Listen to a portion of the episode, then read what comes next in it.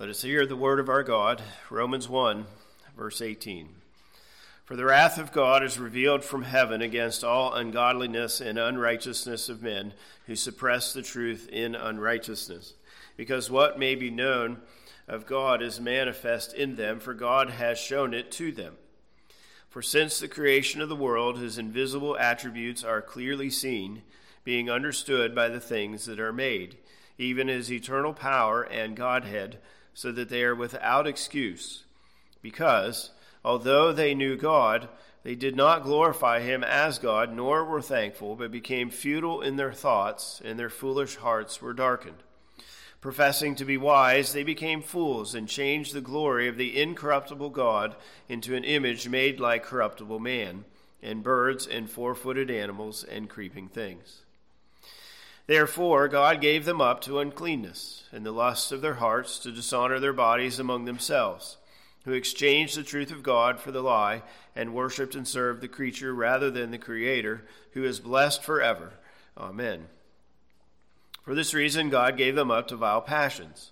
For even their women exchanged the natural use for what is against nature. Likewise, also the men, leaving the natural use of the woman, burned in their lust for one another men with men, committing what is shameful, and receiving in themselves the penalty of their error which was due. And even as they did not like to retain God in their knowledge, God gave them over to a debased mind to do those things which are not fitting, being filled with all unrighteousness, sexual morality, wickedness, covetousness, maliciousness, full of envy, murder, strife, deceit, evil mindedness. They are whisperers, backbiters haters of God, violent, proud, boasters, inventors of evil things, disobedient to parents, undiscerning, untrustworthy, unloving, unforgiving, unmerciful. Who, knowing the righteous judgment of God, that those who practice such things are deserving of death, not only do the same, but also approve of those who practice them. The grass withers, the flower fades, but the word of our God endures forever. Amen. As we begin here today, I want us to think for a moment about peer pressure. And uh, peer pressure can be a good thing. When you're hanging out with your friends, or maybe with your family at a get together, or if you're at work with your colleagues, the pressure that you receive from those around you can encourage you to do what is good and right. Peer pressure, of course, can be bad. If you're with your friends or your classmates or uh, uh, other people and they are encouraging you to do what is sinful, it can make it much easier to go down that path. Peer pressure can be a good thing, it can be a bad thing. And Paul, in a certain sense, is addressing this matter here in verse 32, at least in some ways. Now, as we have seen in this section, this first main section of Romans. Paul begins with the topic of sin and judgment. Paul first indicates that God pours out his wrath every day upon sinners. And this has been true since Adam. And because Adam represented us, right? All of us are sinners and all of us sin. All people suppress the truth. Everyone is uh, establishing idols in their lives and following lies and using their minds to live without God. It's not a question of if we do this, it's a question of when we do this and are we aware of doing it. And so God punishes us then for these sins by giving us over to sexual sins and to social sins. He gives us minds that do not work correctly and that we harm one another in our relationships. And so, as we've seen here in verses 29 to 31, Paul is teaching us that because we do not love God as we should, there is little love for others. Instead of loving God and our neighbor, sinners hate God and their neighbor as God's punishment. And so, all sinners then commit all of these sins in thought, in word, and or deed. Some of us may not commit these sins outwardly, but we do so inwardly. There are varying degrees of this. Some of us sin in some of these ways more than in other ways, but we all sin. Few of us murder people, and yet we've all done so with our words when we gossip and slander. Now, as we come to the end of this chapter, I wanted to now address this particular point. You will often hear people say that Paul is describing a descent into sin, a slippery slope down into greater and greater sins. And you may recall, I've said something similar in the past too. But the more I study this passage, the less I believe that that is true, at least in the way that we often hear it. I do not think that Paul is saying that when we turn away from him and we establish an idol in our lives, the first sin he gives us is something sexual in nature. And then if we persist in those sexual sins, he then gives us to social sins in verses 29 to 31. That, that is certainly not what we see in real life, does it? Some of us are filled with hatred toward our neighbor, but we've never fallen into sexual sins, at least externally speaking. Furthermore, when Paul speaks of the depraved mind in verse 28, that takes us back to verse 21 that God gives us futile thinking. And so useless minds do not follow after sexual sins necessarily. And we often see social sins preceding sexual sins. And so, because of these things, I think it's better for us to look at this section and say, when we turn from God, God hands us over to many kinds of sins. But when we persist in those sins, then it gets worse. We go downhill, if you will. He gives us to worse forms of sin and even more of them. So, for example, if we talk about the sexual sins, maybe we begin in our minds with lusting after another person. If we persist in that sin, then God may give us over to looking at things, pornography. And if we persist in that sin, then maybe He gives us over to actually acting upon those sexual desires with somebody else, having an affair, premarital relations, or something like that. And if we persist in those things, then he may give us over to sexual perversions. There is a descent into sin, but I think this is how we need to understand it. Not, again, going from one verse to the next, but focusing on each sin, and it gets worse and worse. So let me give you another example. Maybe um, we have turned away from the Lord and we've tried to live our lives on our own without Him and His Word.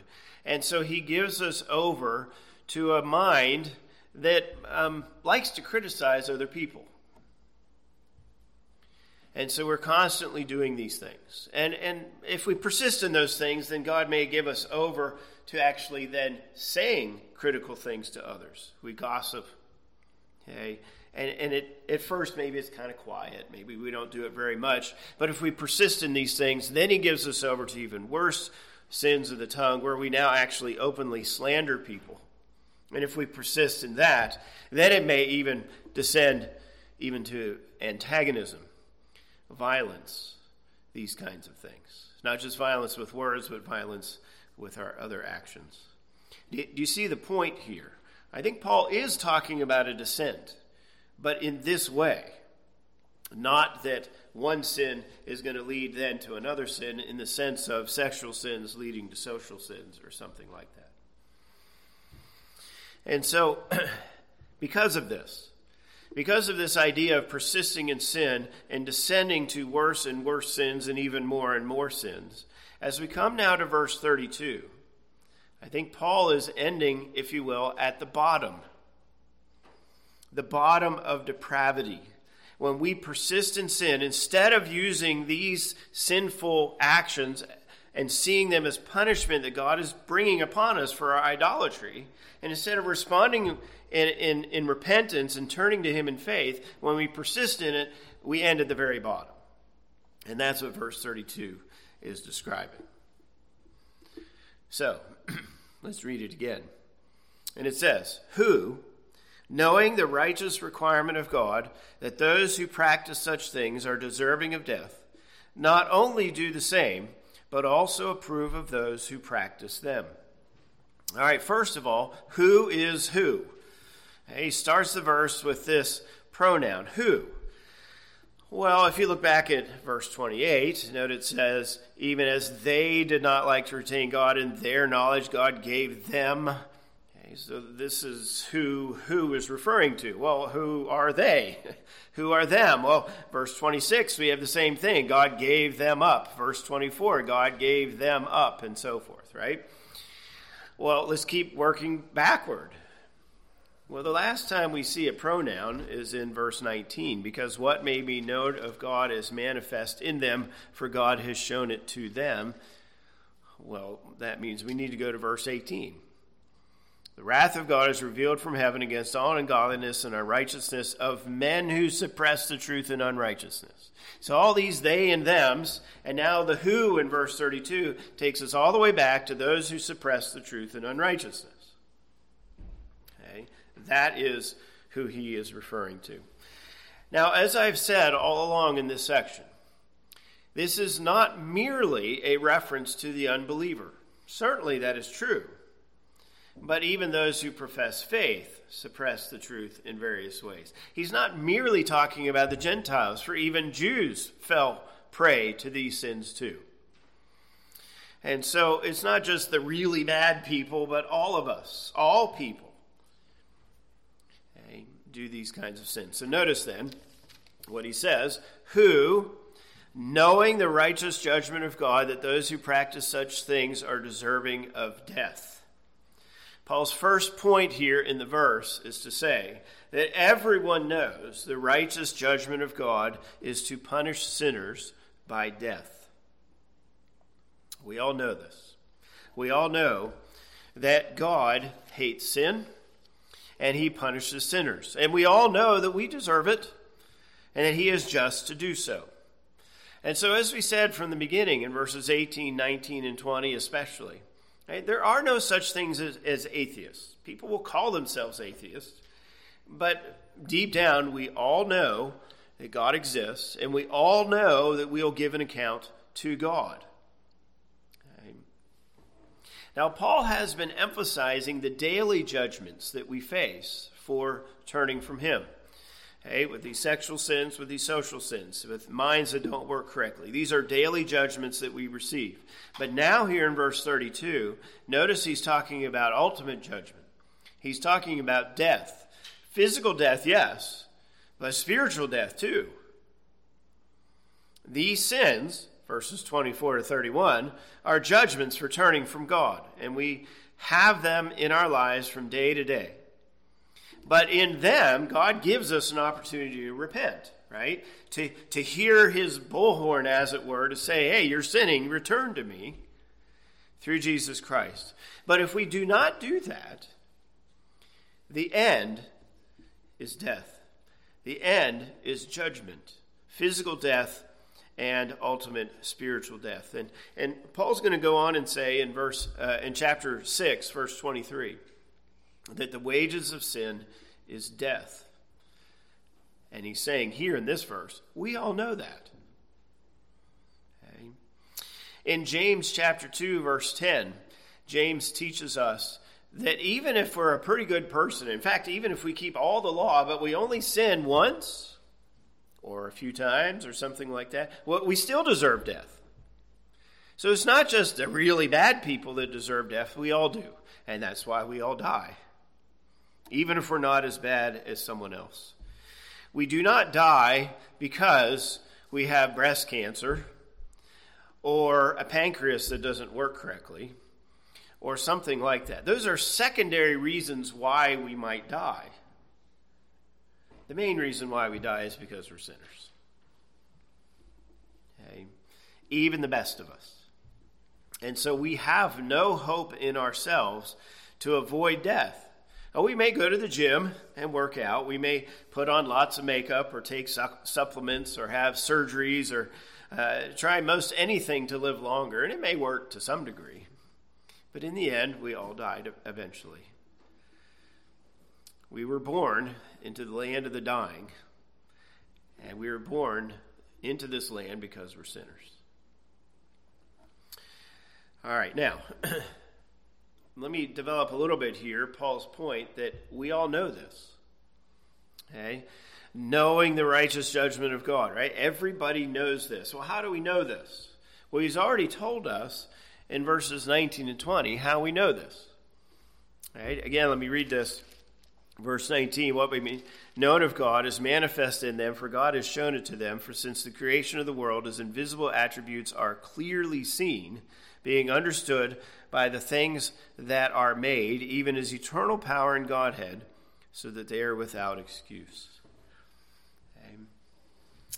We know these truths. We know God exists. We know all these attributes of God, including his justice and righteousness. We know that we're sinners. We know that we deserve judgment simply by looking around us, looking at the things that God has made. You know, if we live in the city, we are surrounded by things that God has, or excuse me, that man has made. And it can be hard to see the stars and even the sun and the moon to some degree. Um, and so it's easier for us to think that, um, right, things are all about us. But you know, you go to Central Park in New York, or you drive outside of the city and you can see the stars and you see the trees. You know, obviously, it becomes very plain to every one of us that God made all this, and we must give an account to Him. Think of it also in this way: some bugs and some plants do not live very long. Some of them only for a few hours or maybe a few days, and they die and and that's it. Uh, many might live the whole season of, of the growing season, maybe for a few months or something like that, and then they die and they maybe lay some eggs or uh, spread some seeds so that uh, the next spring things will grow. Um, but, you know, even things that continue to live, such as uh, your perennials or the trees or something like that, even the trees don't last that long, maybe several decades. A few of them last longer than that. Hey, the bristlecone pine trees in the northwest live a long time. Supposedly, there's the Methuselah tree that has lived 4,700 years. And the Norway spruce in Sweden live a long time. Supposedly, one of them has lived 9,500 years. Now, let me just pause and say that's according to gradualism, right? We also know that trees have rings um, not just for annual things, but even other events and such. So they can have multiple rings in one year. And anyway, so even though eh, they might be two, three, four thousand years old, that's really old. But eventually they die. And we see that all around us, don't we? Hey, we, we look out here, the woods off to my right, your left, and we see fallen trees we see things that are dying and decaying. In our drive here to the church, if you came on Creek Bottom Road or something like that, you see these things as well. And this is teaching us something. One of the things it's teaching us is that we all die. If the things that God made dies in the created order, that, that includes us. Because Paul's going to go on to say in Romans chapter 8 that the reason why the trees die is because of our sin. If the trees are dying because of our sin, it's, then we're certainly going to die too. Hey. Those who believe in gradualism, those who believe in an old earth, obscure this point. But Paul is making the point pretty clearly. Okay? Through general revelation, we all know that we're going to die and give an account to God. Now, there is another way that we all know this, and that is what he's going to say in chapter 2. If you look at verse 14 in uh, chapter 2, he says, For when Gentiles who do not have the law, and here he's referring to the law of Moses, by nature do the things in the law, these, although not having the law, are a law to themselves, who show the work of the law written in their hearts, their conscience also bearing witness, and between themselves their thoughts accusing or else excusing them. Paul is saying that not everybody has received special revelation in the way that Israel did. Not everybody has received the Old Testament or the New Testament. That everybody has received the law because God put it there when He made us. And so everyone deep down does know God's law. Okay? We know that when we sin, that we have broken His law and that He is not happy with us, and the result is judgment. And we know that that judgment is now death and forever. Let's turn here a moment to Genesis chapter 2. This law was given not just because God created us with that on our hearts, but it was spoken in the very beginning to Adam, and this word is passed down ever since. Corrupted, surely, but this idea has been sent down through the centuries. In Genesis chapter 2, verse 16, God says here, uh, it says, The Lord God commanded the man, saying, Of every tree of the garden you may freely eat, but of the tree of the knowledge of good and evil you shall not eat, for in the day that you eat of it you shall surely die. And so from the very beginning, God told Adam that this would happen. Sin results in death. The wages of sin is death, right? Um, now, there are different terms for this. Some people call this the covenant of Adam. Some people call it the covenant of works or the covenant of creation, you know, whatever. But this covenant is still in place. Right? People die every day. It indicates to us this covenant is still in place. And we die again because we're sinners. And everybody knows this. Now, this knowledge then ought to lead us to live circumspectly. And we see that throughout history. You have uh, various religions that are established, and, and so they offer sacrifices or they do other religious activities to appease God or the gods and so forth. Well, this is because deep down they know that God's not happy and we need to make it right with Him. And so they try to live rightly to avoid that punishment. Now, of course, you can never do that, right? We can never appease God in and of ourselves. That's why we need Christ. But knowing that there is a day of reckoning motivates us to righteous living. Certainly, we're not perfect, but this is what humans do. Let me read here um, two passages a moment. Uh, first of all, in 1 Corinthians chapter 3, uh, Paul makes this point here for us uh, to the Corinthians. In chapter 3, verse 13, he says, Each one's work will become clear, for the day will declare it because it will be revealed by fire, and the fire will te- test each one's work of what sort it is. We know that day is coming. It motivates us to try to do what is right. In Titus chapter 2, speaking specifically for the believer, here he says in verse 11 of Titus 2 the grace of God that brings salvation has appeared to all men, right, referring to Christ, teaching us that denying ungodliness and worldly lust, we should live soberly, righteously, and godly in the present age, looking for the blessed hope and glorious appearing of our great God and Savior, Jesus Christ. So the first coming of Christ motivates us to obey. The second coming of Christ motivates us to obey too, because we all know we will stand before him. All right, now let me bring it back here to what Paul is trying to tell us. When we persist in our sin, when we ignore God's warnings, these daily judgments, when we suppress the truth even more, we eventually come to the point where we convince ourselves that there will not be a day of reckoning. It's pretty hard to convince ourselves that we're not going to die.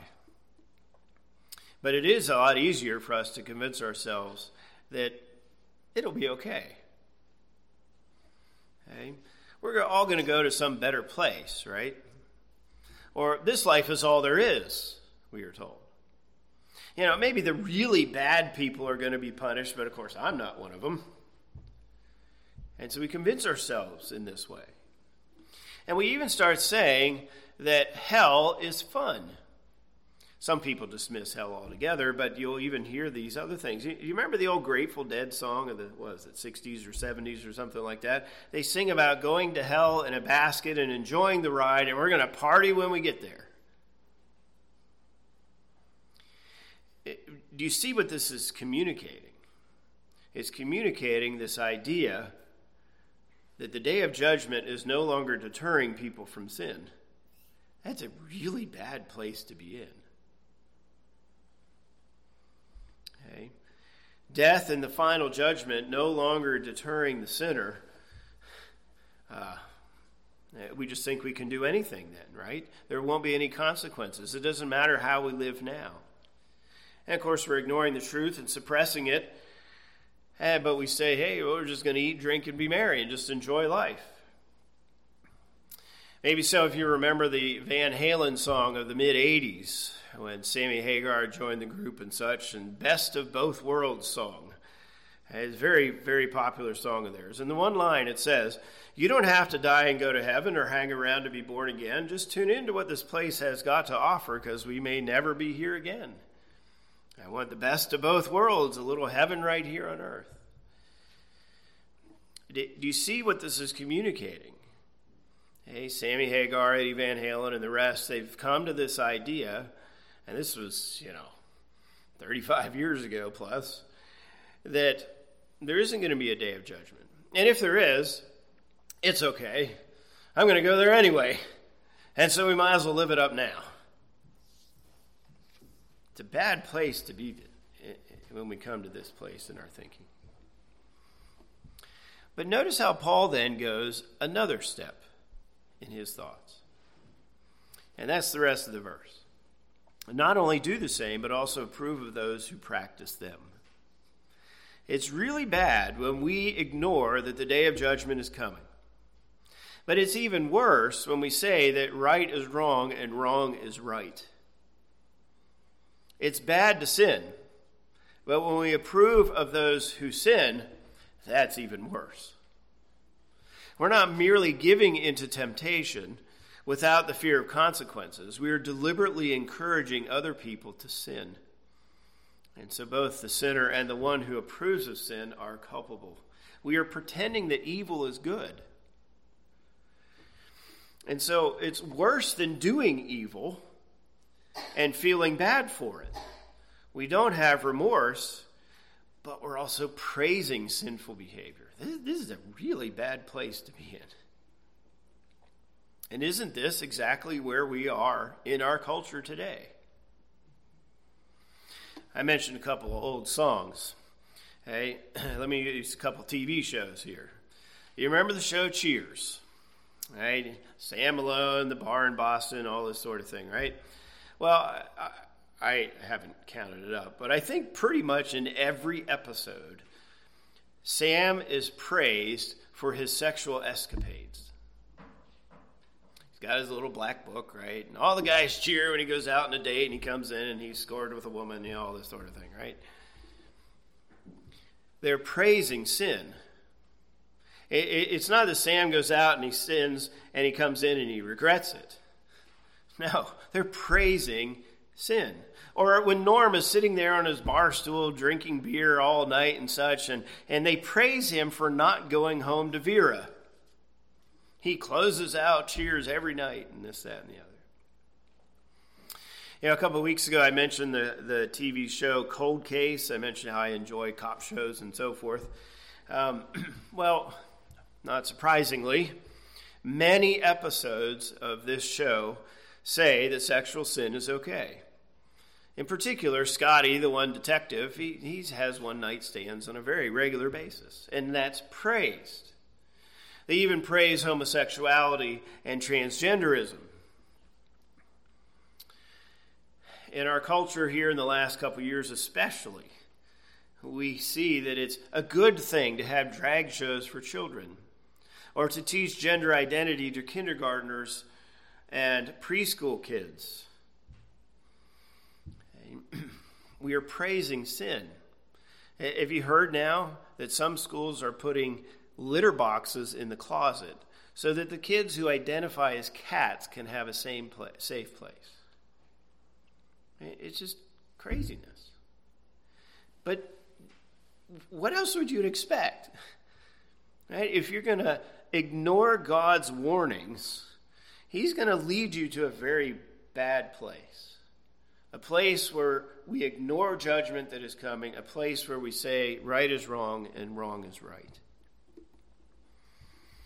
There's so many other examples that can be given here, but let me uh, read here a moment. This is from John Murray and his uh, uh, paragraph on this. He says, The most damning condition is not the practice of iniquity, however much that may evidence our abandonment of God and abandonment to sin.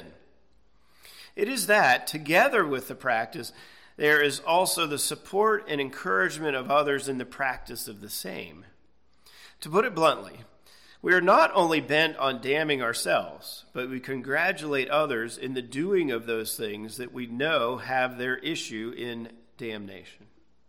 We hate others as we hate ourselves, and render therefore to them the approval of what we know merits damnation.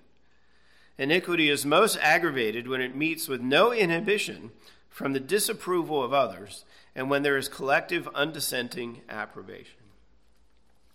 Or to put it another way, when the peer pressure is no longer encouraging you to do what is right, but your friends or colleagues or family members are encouraging you to do what is wrong, that's just a terrible place to be in. Okay. Look, God made us a little lower than the angels, but He did make us above the animals. When we sin, we act like animals. And then futile minds have come along and claimed that we've evolved from animals. And so it's okay to act like animals. And that's a bad place to be in. But you remember one more uh, pop culture reference here. You remember the old uh, Matrix movie? And you remember when Agent Smith was talking to Morpheus? And he says, You humans are like a virus. Animals usually li- learn to live with each other, this symbiotic relationship. But humans, you just bent on utter destruction of yourselves and everything else.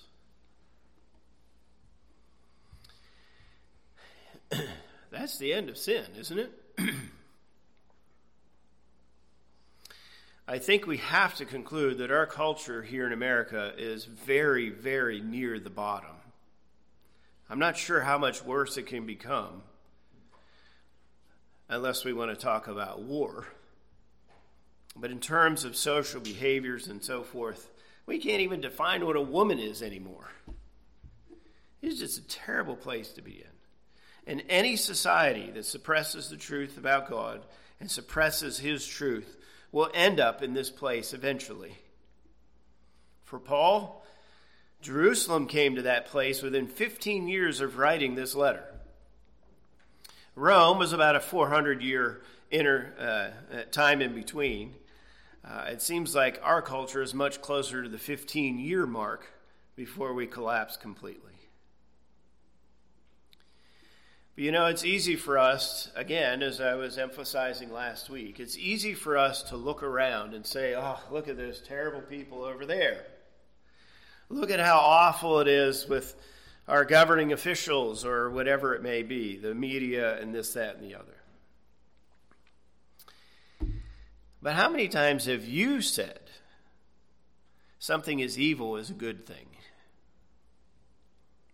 In fact, as Christians, we sometimes do this even more than non Christians because we justify our sin with the scriptures and we call it good and we justify our gossip or we justify our boasting, or we justify some other sin, and we use the scripture to do it.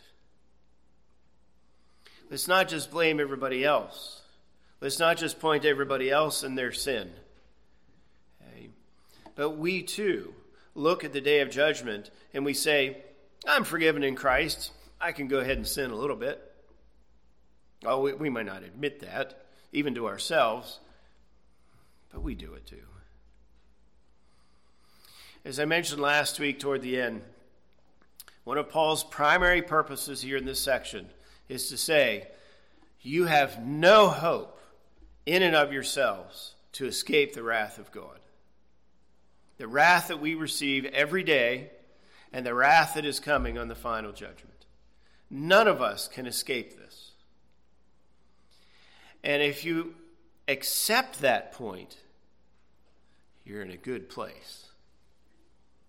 Because then you will turn away from yourself. You will quit justifying your sin. And you will look to God through Jesus Christ. Again, this is Paul's goal. He wants us to see how bad and utterly hopeless we are in and of ourselves. And so here are a few words about Paul's words in this verse. And as we turn to chapter 2 here, Lord willing, next week, Paul's going to transition to a slightly different point. And so we'll begin that here next Sunday. Let's pray together. Our Father and God, we thank you again for your word. And we are thankful, Lord, for its uh, clarity and its uh, penetrating insight. Lord, again, we ask that you would be merciful to us, that we would be willing to accept our sin, not to justify sinning, but that we would accept the reality that we're rotten people. And compared to you, we are, are so wicked. Help us, Lord. Humble us, Lord. Help us to be willing to see this and not just point the finger at somebody else and justify our own sin for the whole purpose of, of turning to you in faith and repentance. Lord, we pray for your mercies here in this way, that you would work in us. We pray too, as we live in a culture that is seemingly at the very bottom, as Paul describes here for us. Help us, Lord, not to be like the culture around us but uh, to honor you in all things. Lord, we again are, are most grateful for who you are. We are most grateful for your grace that Paul is yet to describe for us here in this section. But we are so thankful for Jesus Christ, who has been obedient in our place and who has taken the punishment that we deserve for our sin. Lord, instill faith in us that we might trust you and live for you in all things.